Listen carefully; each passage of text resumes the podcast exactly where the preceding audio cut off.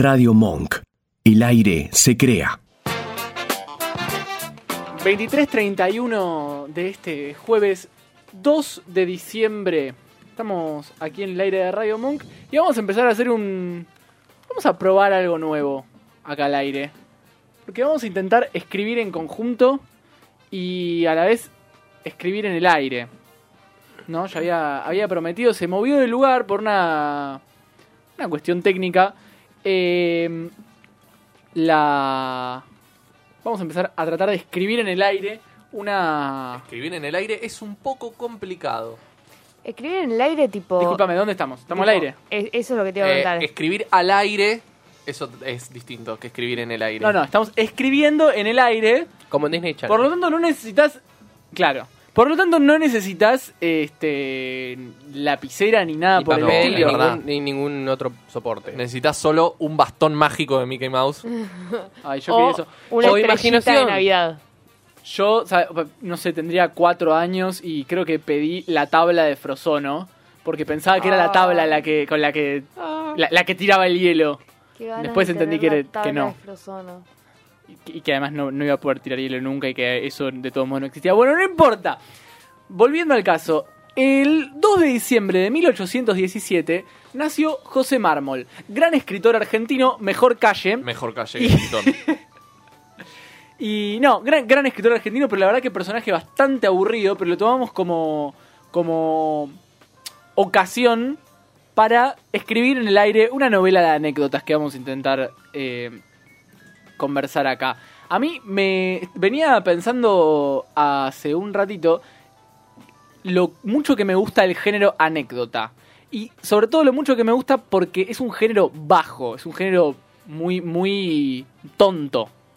Entonces no... Se usa para las grandes huevadas y me encantan las anécdotas de las grandes personalidades. Porque, porque es la mezcla de las grandes huevadas de las grandes personalidades. ¿Quiénes son las grandes personalidades? No sé Manu? quiénes vos quieras. Bueno, José, José Mármol, por ejemplo. Quien tengas en estima. Este, ¿En Steam? No, Para en, jugar a- en estima. Ah, está. Bueno, entonces vengo a traer una... Estoy tratando de bajarle el volumen a estos auriculares tan fuertísimo. Y no, es- no estoy dándole el coso Son los, correcto. son los que, son los que... Tené cuidado, Manu. ¿Por qué? Son los que son los, pegaron a los malignos. Ah, son los que le pegaron a Taue. Bueno, no. Pero ese Taue porque es colorado. Este... En fin, entonces... Vamos a contar una anécdota que involucra a dos escritores argentinos del siglo XIX, que son José Mármol y Lucio Mancilla, que en el año 1856, sí, junio de 1856, Buenos Aires, una Buenos Aires que eh, no era parte, o sea, se había separado del resto del país, no era parte de la Confederación Argentina, estaba como ahí viendo qué le pintaba en, su autonomía. Eh, todo armado el gobierno y de repente aparece en el ámbito público un tal Mr. Charles, que es un luchador aparentemente inglés, que dice ser el hombre más fuerte del mundo y reta eh, a través de la prensa a cualquier hombre que se le quiera enfrentar. Lo desafía a cagarse a palos. ¿Era, era mudo? Pues decían no Charles. No, Charles. Cha- este, no, no, nadie le dijo que no. Nadie le- Perdón, pido perdón a, a los... Nadie le dijo que no. Entonces, retó un combate en el mes de junio de 1856 en Buenos Aires y se empezaron. Esta anécdota la cuenta Ricardo Piglia de una manera muy linda y la vamos a ir retomando cosas que cuenta Piglia. Y dice: ¿qué, qué pasó? Se le enfrentaron muchas personas. O sea, dijeron: Dale, yo me planto. Entre ellos estaban tres argentinos, tres italianos, dos vascos, un irlandés y un oriental, o sea, un uruguayo, eh, y uno de nacionalidad desconocida, que además peleó enmascarado. ¡Uh, me encanta! me fascina. La masa, literalmente Es la la masa. masa. Sí, es la masa. No, felino. Tenía nacionalidad desconocida. La masa era costarricense. Ah, sí. Eh, Tomá. Andás a ver qué será esa nacionalidad desconocida, ¿no? Les chupó un huevo averiguar y dijeron, no, este habla raro, no le identificamos bien. Capaz era de Tucumán. No. Capaz el chabón tenía la bandera tatuada y tipo, ni idea. Sí, no sé, o fingió demencia, Puede era. ser, probablemente. Y, y tiró una cosa así, porque además peleó enmascarado, como. pretendía mantener su, Anonimato. su anonimato, exactamente. Lo que es muy loco es que, así como lo estaba leyendo tres argentinos, tres italianos, dos vascos, salió en los diarios. O sea, no hubo nombres. Fue Suena, tipo- suena a chiste. Sí. Sí. ¿Qué hacen tres argentinos, tres O italianos, pedido dos de vascos, un empanada. irlandés, eh, en el Luna Park? Y un No. enmascarado de nacionalidad de- desconocida. Sí, no era el Luna Park, pero era, era el, el. Espera que me voy a acordar. El teatro argentino que estaba en ese momento en la calle Cuyo. Hoy es la calle Sarmiento. Porque adivinen quién vivía en la calle Cuyo. Eh, Sarmiento. Sarmiento. Ah. Muy bien. Era mi segunda opción. Ah, Este, ¿Cuál era la primera? Mario Kempes. Era una buena opción. Bueno, tuvo una gran convocatoria de la pelea de Mr. Charles. Fue todo el mundo. Eran 1200 chabones. Porque no podían entrar mujeres. 1200 chabones yendo a ver como unos, no sé, 9, 10 se iban a cagar a palos. Eh, y eh, Sarmiento elogiaba este hecho de, de- de, ¿no? Algarabía popular diciendo hay 1200 varones de todas clases sociales que van a eh, nada celebrar un acontecimiento de virilidad. Literalmente el club de la pelea. Pero, tipo, la primera regla es hablar del club de la pelea. Totalmente, porque además Sarmiento era un tipo al que no le podías decir que se calle algo. Creo que no debía haber persona no le más... podía decir no Charles. No le podías decir Porque no Charles se Domingo. Domingo Faustino, Claro. ver. Te decía, no Charles y el chabón nada, no. El chabón seguía hablando. Claro, seguía hablando. Porque... Acá todos se, se ríen, se miran haciendo referencias a Daniel Rabinovich. Porque están todos pensando en eso, pero a nadie se le ocurrió comentarlo. No vamos a hacerlo entonces. Eh, ¿Quieren que les cuente quién fue el jurado de esta pelea? No, les chupa un huevo, están cagando Por favor, por favor, quiero saber quién es. Seguimos. ¿Quién era el jurado? Uno de Fuimos- ellos fue Fuimos eh, eh, Sarmiento. tomados por Les Lutiers por un segundo. Sarmiento, que en ese momento era ministro de Mitre acá en, en la provincia de Buenos Aires. Y ta- ta- tatán, tatán, un tal José Toribio Martínez de Oz. ¡Opa! Interesante, pa, pa, pa, que pa, pa. poco tiempo después, de hecho 10 años después, se convertiría en el primer presidente de la Sociedad Rural Argentina. Mirá. Y un jefe de la policía que y el otro el jefe de la policía, perdón, no, un jefe de la policía que no pude identificar. O sea, en ningún lado estaba, era el jefe de la policía y no pude encontrar cuál era el jefe de la policía en 1856, pero eh, me hizo acordar a Morón Repicante. O sea, Sí. El policía que asiste Policía. a la cagada a palos, solo que esta vez no la, no la efectuó, solo la juzgó. Eh, bien, entonces, en este evento, ¿qué pasa?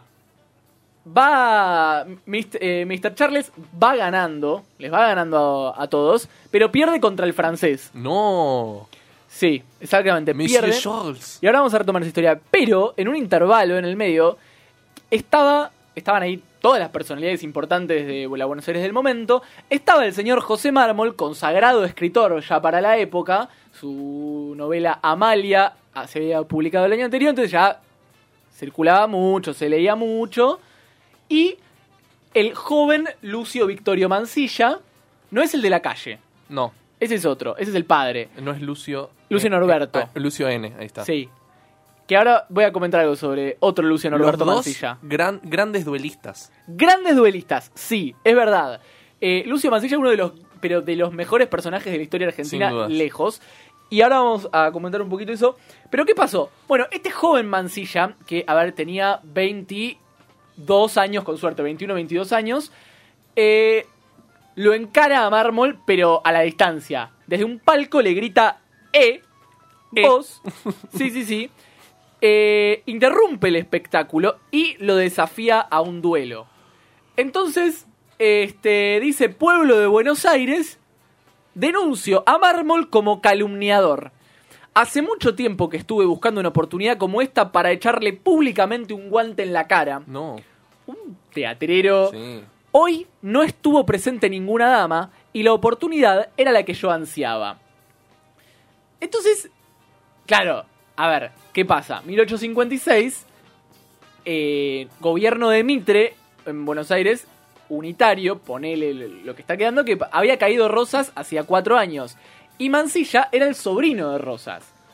Entonces, le empiezan a decir, "Eh, vos sos un federal hijo de puta. Eh, entonces le empiezan a gritar mazorquero. ¡Protervo! Exactamente. eh, Y bueno, lo echan- básicamente lo echan a patadas. Mansilla termina en cana esa noche. Y al día siguiente le dicen flaco, tomátela ahí y lo exilian a Paraná. Eh, bueno, nada, como que fueron. Lo y casi se van a las manos ahí en pleno teatro este, Mansilla y Mármol. Naturalmente después no pasó nada más que llevarse Mansilla en cana. No, se, no pasó. O se agarraron a palos. No llegaron a cagarse a palos y yo, mi hipótesis es que Mármol es un tibio. Re- realmente. Este, Igual si te tiran un guante en la cara, es duelo. ¿Es con- duelo? Es duelo con pistolas o con espadas o con lo que sea. Lo, te- No te puedes lo tenés que hacer. palos. No, Sí, sí, dice pasa no. que no llegó, o sea, lo, lo Claro. gritó nomás. Claro. Bueno, sí, pero se entiende. Es metafórico el guante. Y él empezó a decir no, que qué sé yo, que, que tuvo muchas oportunidades de decírmelo en la cara, ahora me lo hace por acá, ¿qué le pasa? Bueno, el Mansilla es un picante. Y me quiero ir con él. Morón repicante. Morón, repi- claro, Mansilla repicante. Eh, ya lo había encarado una vez a Sarmiento, más pibe. Y Sarmiento era mucho más que Mármol en ese momento, era una figura... Sarmiento era un ministro, además era una persona grande, y Mansilla tenía 19 años, o sea... Sí, ¿cuándo fue esto? A ver, eh, cuando... sí, cuatro años antes de esto, o sea que Mansilla tenía 18 años. Claro, es como si, no sé, eh, el eh, Mateo Salvato se va a encarar a Aníbal Fernández, tipo le dice, te voy a cagar a trompadas. Medio raro el... exactamente esa la proporción. Eh, y porque Sarmiento, cuando tomaron Buenos Aires, se le ganaron Buenos Aires a Rosas, no sé, pasó tipo resacado, empezó a cabalgar resacado por la ciudad, pasó por la calle eh, Alsina y en el cruce con Tacuarí, donde estaba la casa de la mamá de Mansilla, vio una bandera federal y tipo le clavó una espada. Pero pará, es una bandera. yo un sacado de mierda. Entonces, nada, él no sabía que era la, la casa de, de doña Agustina Rosas y toda la bola. Entonces, lo como que lo vieron desde adentro y dijeron, ¿qué carajo Sarmiento acaba de atravesar la pared con la- una bandera eh, que se veía con la espada? Y Re loco, Sarmiento. entonces loco de mierda. es un loco de mierda. Y muchos años después va- cae, se lo encuentra a Mansilla que estaba con su papá y su papá lo invita a comer a Sarmiento y se quedan comiendo. Y Mansilla lo encara y le dice, vos le faltaste el respeto a mi vieja. Bueno, este es el tema, que ¿por qué lo, lo, lo desafía a duelo a Mármol? Porque le faltó el respeto a su vieja, porque dice que, que, que le decía, No, no, nada. Ah, que le decía que era mm, una frívola. Y en Amalia la describe medio como. O sea. Agustina Rosas era Pampita en su época. O sea, era ese nivel, como que todos estaba, a todos se les caía la baba por Agustina Rosas. Y básicamente Mármol dice, ñe. Ah. Dice, eh, belleza menor, le dice belleza federal. Belleza menor. Dice, es linda, pero es una belleza federal, como, ne. Entonces, ahí además de que en Amalia, y por lo que dice que lo encara, es porque lo, lo ataca por, por, este, porque los denuncia de corrupción a los Mansilla. Ok. Entonces, nada, bueno, lo encara por eso y termina en nada. Hay, hay un montón de... de... Pero un, un cagón, entonces, Mármol. Mármol es un cagón. Es un cagón. Me hiciste acordar ahora que cuando hacías el chiste de, de que es un tipo muy duro, Sí. precisamente que se llama Mármol, eh, hay una escena... No en- hace falta que lo expliques así y me dejes humillado en el aire. Entonces, hay una escena en Amalia que eh, hay como una especie de concurso de belleza que, que lo hace el narrador. Dice, empieza a nombrarlas a todas y dice quién es la más linda. Y básicamente es obviamente Amalia, a la cual describe que tiene un cuello ebúrneo, un cuello de, de- de mármol. O decís, sea, tipo, y claro, capo. claro, sos O sea, un cuello como yo. sí, eh, no, no es muy justo ese No, concurso. no, para nada. un, un jurado tendencioso. Pero bueno, esa es la, es la anécdota por la cual Mansilla se, se exilia. Y después cuenta eh, que en ese viaje exiliado es donde él se volvió escritor. Tiene una, un- una, una publicación en un diario, una especie de cuento, una especie de conversación, en la que cuenta de cómo el hambre me hizo escritor, porque se fue exiliado, no tenía un puto peso partido al medio, tenía que conseguir eh, plata y empieza a escribir y así. Entonces empieza a, este, a, a escribir. Y así inicia la carrera. Y yo quiero retomar esto porque Mancilla tiene, eh, comparte con nosotros el, el gusto por las, por las historias breves y picantes. Como, como ya se demostró. Este. Y quiero recordar tres breves anécdotas que, que el tipo hace. Tres cuadros bellísimos en sus memorias Sí. de. ¿Qué te pasa? No, me, me mató el sí. La reacción de DJ. quieren escuchar me, sí, me quiero. pareció. Listo. Me, me, me, me descolocó. Este. Eh, Entonces, la primera es de un tal Santiago. Les gusta, les gusta así como contar. Es un gran biografista de, de, de biografías mínimas. Escribe tres líneas y escribe. Entonces está contando que su tía Francisca se casó con un chabón Santiago O'Donnell. Sí, nada que ver con el gozo, suponemos. Este. Y. ¿Y qué pasa con, con este Santiago O'Donnell? No Bueno. sé. Dime tú. ¿Es algo de María? Eh, suponemos que un tatarabuelo, una cosa así. Bueno, se casó con este y tuvieron los siguientes hijos. Santiago también. Ok. Militar. No fue feliz en su carrera ni en nada. No tenía malos sentimientos. Le conocí algo. Ese es, ese es todo el registro que hay. Pero todo el registro que hay de la vida de Santiago Donnell en este mundo.